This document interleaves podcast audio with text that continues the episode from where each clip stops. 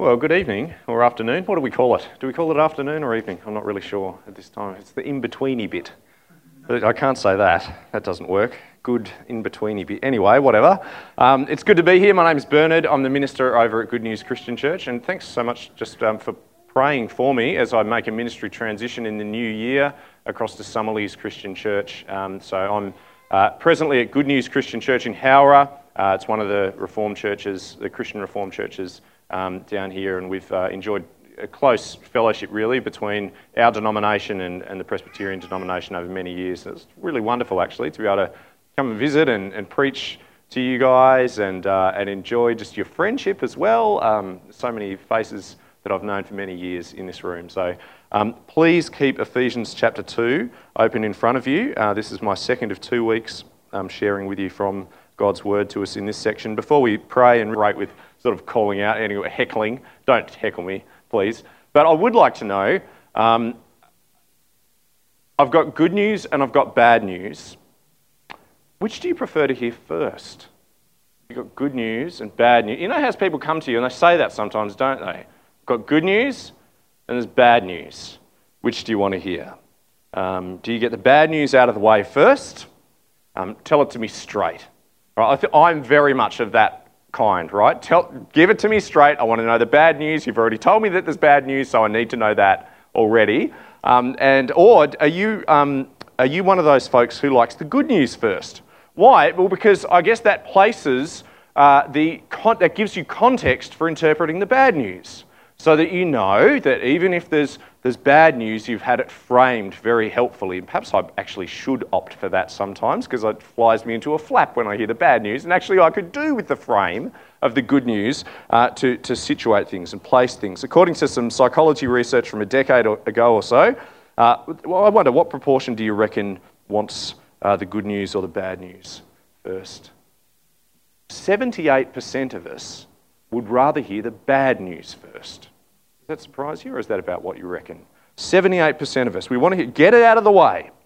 Tell, it to, tell me how it is, and then hopefully the good news will help me to chart a course, beginning to prepare me uh, to get out of this sticky situation. I'll chart a course, I'll set a direction. So, now, those of you who have um, faced complicated health issues uh, or um, uh, things of that kind, you'll know the frustration, the desperation uh, when you know that there is bad news coming, but no one, and not even the doctors, can tell you exactly what it is just yet. That's a torturous kind of a situation. When there's bad news, and well, there's bad news. And of course, until you get to know the bad news and how bad it really is, how can you possibly feel your way towards any kind of good news, let alone uh, begin to get your way out of that thing? But it's friendships, or our relationships where one or perhaps both of us can't quite face the real issues, aren't willing to acknowledge that there is bad news between us. Uh, we dig ourselves into financial holes in the same way. We're not willing to face the bad news. It's staring us, and things will come crashing down sooner or later. We get stuck in sinful habits sometimes and patterns. There's bad news, but are we willing to face it? Friends, have we the courage to hear the bad news? We know we need it. Uh, we know that we'll never get anywhere without it. So, welcome to Ephesians chapter 2. Uh, and uh, the, as I said, the second of my um, sermons with you, second of two sermons. Um, some folks, of course, Karen, shame. Uh, we're characterised as people who fixate on bad news. That's all Christians are about. Ironically, other folks characterise Christians, uh, characterise us as being overly positive and yet out of touch with reality. We peddle good news but of an unsatisfyingly shallow kind. We, we suffer from both caricatures, don't we? Which is a bit absurd with the gospel of Jesus. But, friends, Ephesians 2 exposes both with the gospel of Jesus, and that's what we get to dig into right now. So let's pray and turn to Ephesians chapter 2. Our Father God in heaven, you are the God of truth, the God who reveals reality as it truly is we don't need to fear that you're deceiving us when you speak. We don't need to fear that you're hiding the worst from us or dumbing things down or twisting things with some ulterior motive. No, your ways are straight and above reproach and without tricks. When you speak, you it for our good. And yes, Father, you are good, both truth and goodness together. Would you confront us with your truth, the truth? Here in Ephesians chapter 2 this evening, please. May it be for our good, may it be for our repair. May it indeed set us onward in the life that you intend for us with renewed vigour and eagerness and with less complication and sin. So, would you grant us repentance and faith yet again in your mercy to us, please? Amen. You were dead.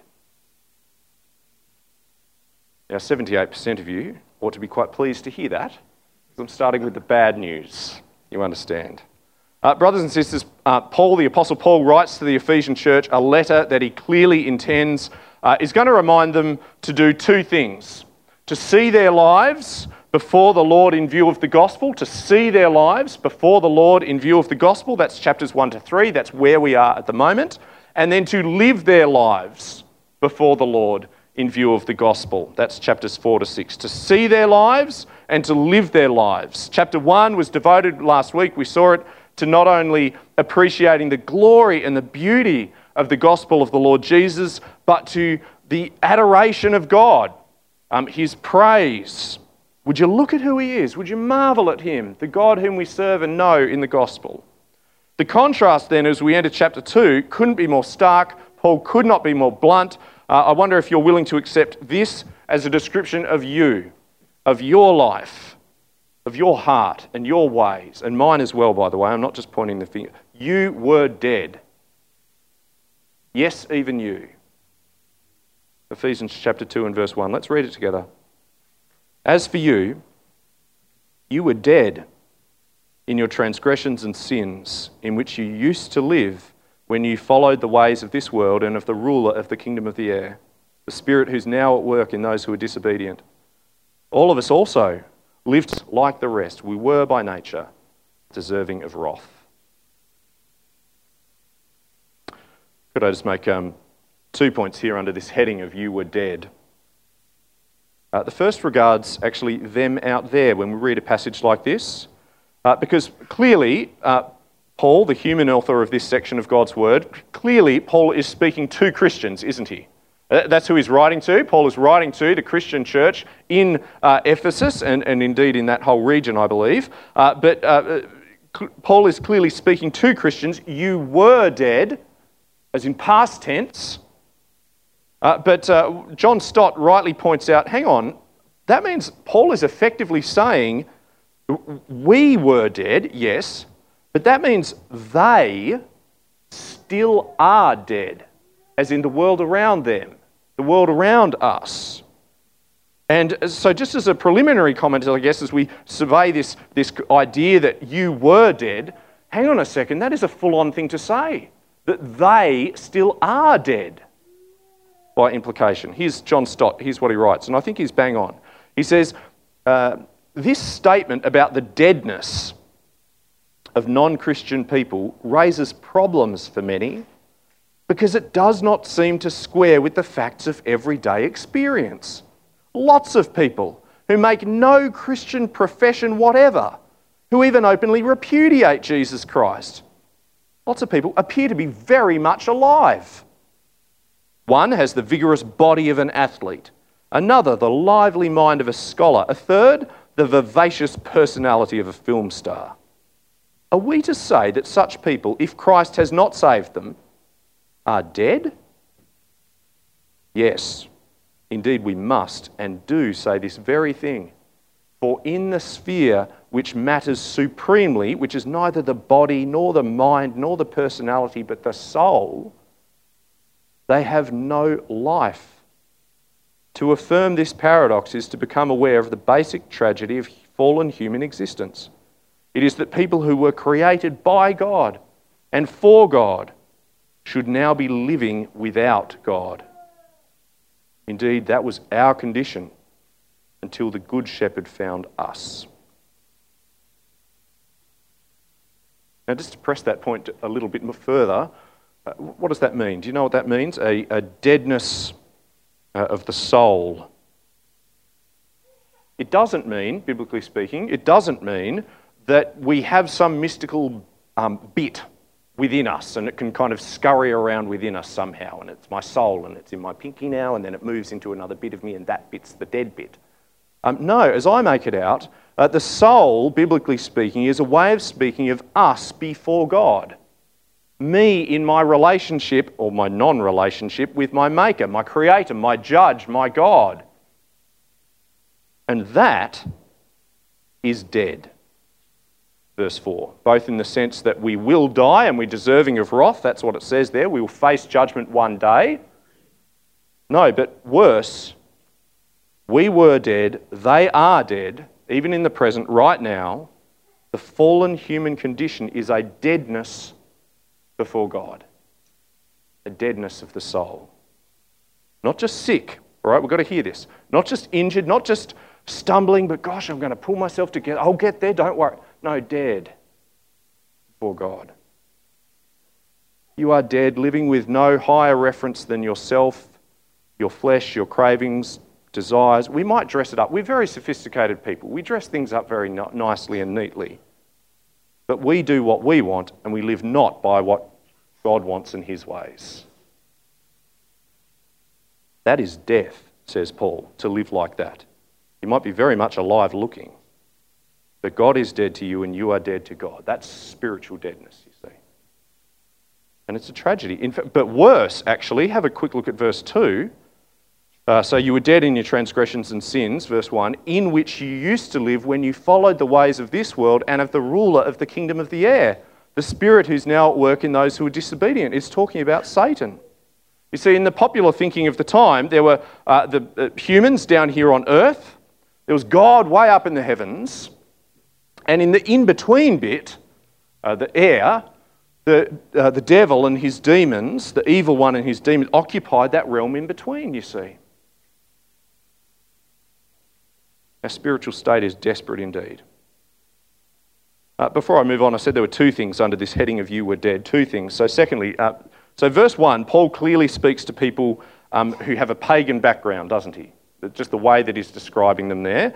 Uh, and, and we saw this in chapter 1. So, you used to walk that way, you were dead, um, cravings and desires and, and thoughts, that, that was their frame of reference.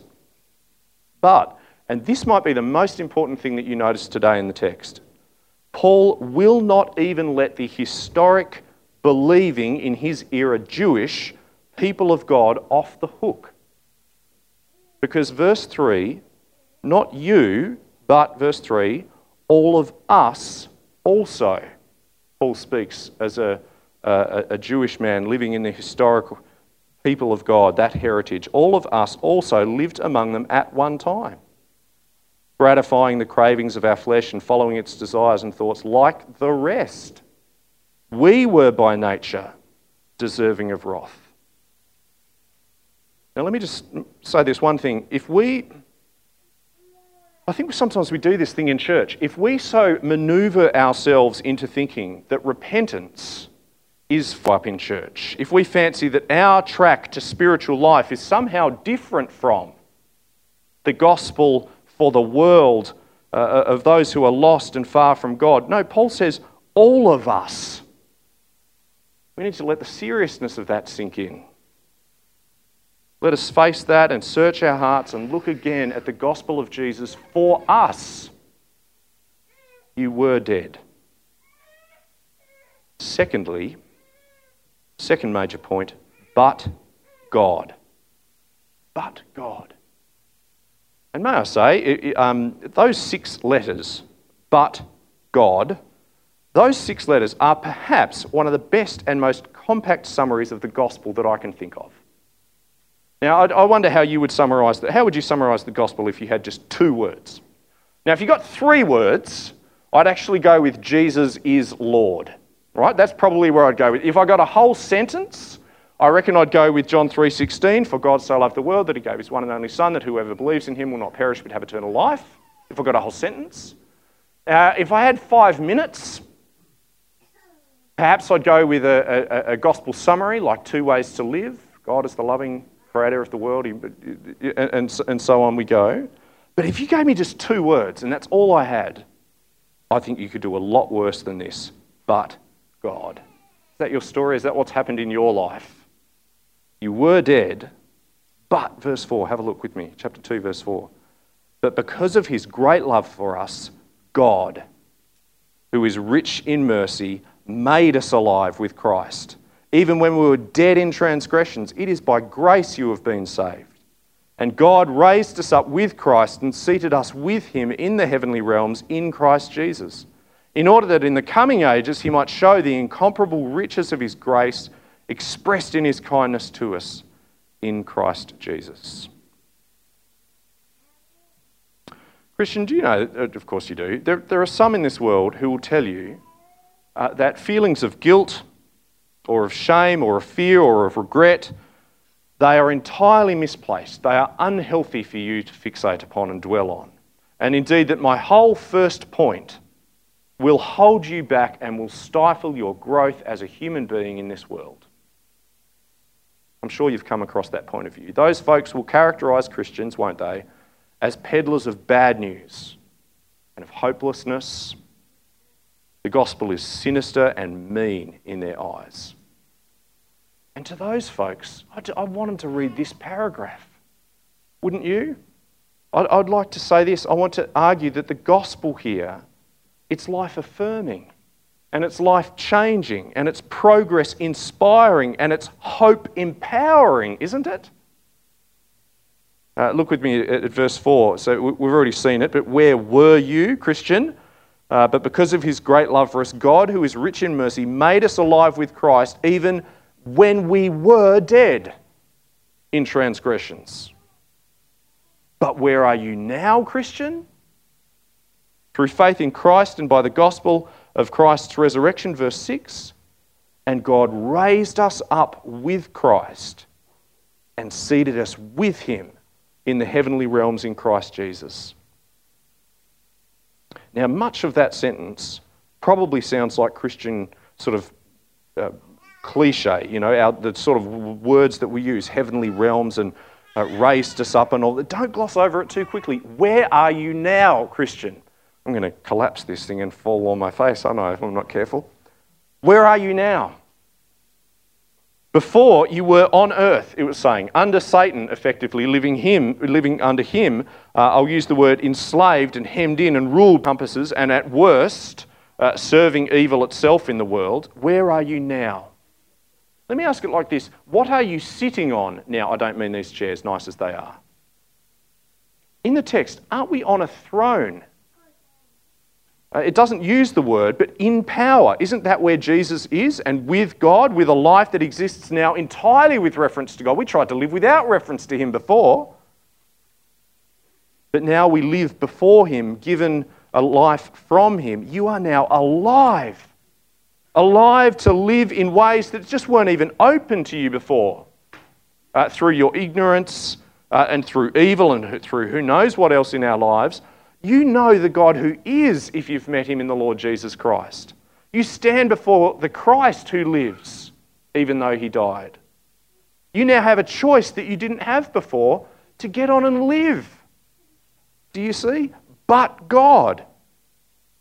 Let me just tease that out in one direction. Let me tease that out in just one direction. Do some of your um, non Christian friends uh, sometimes speak of the Christian life, and maybe they speak of your Christian life, as so horribly constrained, and they tilt their head to the side as they might say it. So horribly constrained. Look at all the things you can't do, things that you aren't allowed to do, you can't get away with, that you'll get told. Sometimes, uh, friends like this, they talk as if they're the free ones, they're the ones who really live. And in some ways, I do get it, because they are living a different way. But do you know what? You, Christian, you live your life every day before your God. That's what it's saying here. In peace with Him, confidently before Him. You have the frame of reference to your life of His love for you and the life that He wants to lead you into. His devotion to you, His blood for you, the hope that He's given you. You have a freedom and you have a power, and you have, I would say, an enviably potent motivation to say no to stupid things in your life and, uh, and uh, hollow, empty things. You don't have to obey those cravings. You don't have to, you aren't compelled to do every self absorbed thing that they ask you to or beg you to or make fun of you for avoiding. You don't have to do those things. Or to do, you see? Perhaps in the past you did feel compelled to follow or pressured or to do what was expected or you, uh, that they expected and pressured you into. As a Christian, you sit with Christ in heaven and you get to say yes to God. And I want to say that is a spectacular way to be able to live here on earth. It is good. It is so very, very good, the life that God has given us. And it's not only in the high pressure moments of peers and, and parties or the private moments. You don't have to spend your money like them, speak like that. Uh, some of us here, I'll note a minority, uh, plan your retirement like they do. Spend your summers or your weekends or your tech time like they do. In fact, you mustn't, must you? There should be daylight between those who live and those who are dead. And that daylight is but God. Thirdly and lastly, and, uh, and more quickly now, by grace. So you were dead. You were dead. There's the bad news. But God. And thirdly, now, by grace. And I, I hope we've come to see this much. Uh, 78% of us might prefer to hear the bad news first. Um, it, it, helps us to sort of frame our way uh, out of whatever mess it is that we're in, whether it's financial or medical or whatever, um, and, and muddle our way out of it. But the gospel says this, and I hope we've noticed it by now in the end, you need more than an optimistic frame for your troubles. Why? Well, because you were dead. An optimistic frame isn't going to help you there. In fact, you are dead if you're living apart from Christ, is the message of this passage. The good news of but God and the only good news that there is for someone who is dead is the good news that it is by grace. And that means we need to face this. It's not but me, it's not but God and also me. But God means it's by grace. It's all shaky grounds for general optimism so long as you get it right and so long as you hold the line, so long as you keep it together for as long as you can.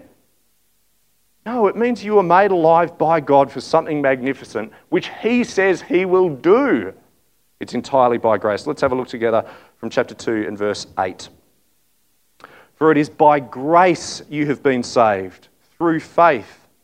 And this is not from yourselves, it is the gift of God, not by works, so that no one can boast. For we are God's handiwork, created in Christ Jesus to do good works which God prepared in advance for us to do.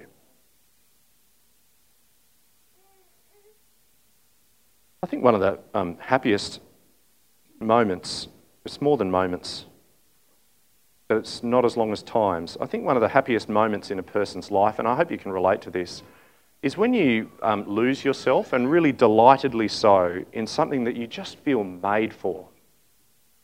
There's something in life uh, an area of life where you feel that? Can you relate to that? Some of you are clearly um, very gifted and wonderful musicians, and thank you very much for serving us and singing for us and leading us in that way. Um, with music, it happens in the moment, doesn't it? It's, it's live. It, it, it, you, you're right there in it, and it's carrying you along, and along you go with it. And it's delightful when you can not only keep up, but sort of breathe in it, if you like.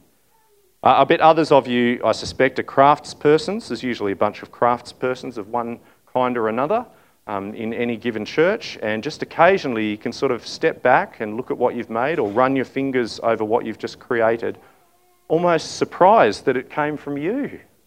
It's beautiful and it's lovely. Um, I think some mothers, um, I obviously can't relate to this from personal experience, but I think some mothers feel it when they're feeding their babies, especially the, just the wonder and the marvel. Have you had a moment in your life that you felt that you were simply made for? Maybe for others of us, it, it might not be sort of skill based or whatever, but it's those moments, perhaps of laughter or of joy, where it feels like you're exactly where you were meant to be among precisely the people that you were built to be with on this planet. Gosh, I hope you have those moments at least sometimes. Paul says, Christian, do you know that when you walk in the ways of God in this wayward world, That is precisely where God made you to be. What a thought. Sometimes it may not feel like it. Uh, other times uh, it may feel like it and it's delightful. Occasionally it might feel like the hardest thing you've ever done in the whole world and it's monstrous. But, Christian, that is the moment that you were made for to walk in His ways in a wayward world. Verse 10, have another look with me there. Verse 10 For we are God's handiwork, created in Christ Jesus to do good works, which God prepared in advance for us to do. And let's just underscore what he's just said about, about works and all the rest. It's not to get his attention or to convince him finally, would you please just love me now? No, no, you've been saved by grace. Says, Do we treasure as precious in our eyes every good work that we get to do today to the glory of Jesus and by his grace? And that includes um, song and music, it includes craftsmanship, it includes motherhood and friendship and all of those things, but it also includes Christ like self sacrifice. It includes unnoticed acts of love. It includes private prayer for struggling Christians. It includes putting aside my cravings and my desires or my moods, my misfortunes, to be those rays of sunshine in your life the light of Christ in your life. Is that what you were made for? Is Christian. It is. What a lovely thought. Let me close with this. Do you want the bad news or the good news? The way verse 8 is written in English, have a look with me at verse 8 just for a moment as we close. The way verse 8 is written in English, it kind of sounds like the gift of God is just faith doesn't it? You have a look at verse 8 there. For it is by grace you have been saved through faith, and this is not from yourselves, it is the gift of God. But, it, but is that right? Can that possibly? Is the good news just that God has given us a bit of faith to get through a hard world? Is that the sum total of the Christian good news? No, Christian. Our lives are a gift from first to last. So, yes, of course, faith is a gift of God. It's not from ourselves, we know that. But the gift of God here is actually that whole sentence. It's actually much clearer in the Greek than it is in the English, but I just wanted to point this out to you. It's not just that God has given you faith to get you through, it's the whole paragraph there, the whole sentence. The grace of God to make the dead live, and to make the lost saved, and to make those facing terrible wrath live and look forward instead to the incomparable riches of His grace. That's what you have, Christian in Christ. Christian, you were dead, but God by grace. Can we pray together? Let's pray. Our Father God in heaven, how extravagant and how generous and how extraordinary that you would look down upon this world of spiritual death and of disinterest in you and of disdain for your ways, and that you would intervene. You'd intervene in our lives not only intervene, but that you would send Christ, not to condemn, but to save and to breathe life and to make us the people that we can scarcely believe that we could ever become. And yet, that is your purpose for us, your handiwork, created in Christ to do good works that you've prepared. God, may we walk in those. May we live in those and thrive in those. And each day walk further and further from those old ways, those dead ways Father, we really do long to see uh, those whom we love who seem to stuck uh, in their own ways and thoughts and, and their own little world. We long for them to find Jesus and to find life. Extend your reach to them. We know that you can do it, and we long to see your glory expressed and visible in that way, please. Would you help us to display the deep and rich goodness of our new life to a world that so sorely needs to experience your love. And we ask that you'd enable us to do that today and tomorrow and the next day to the very end. In Jesus' name, amen.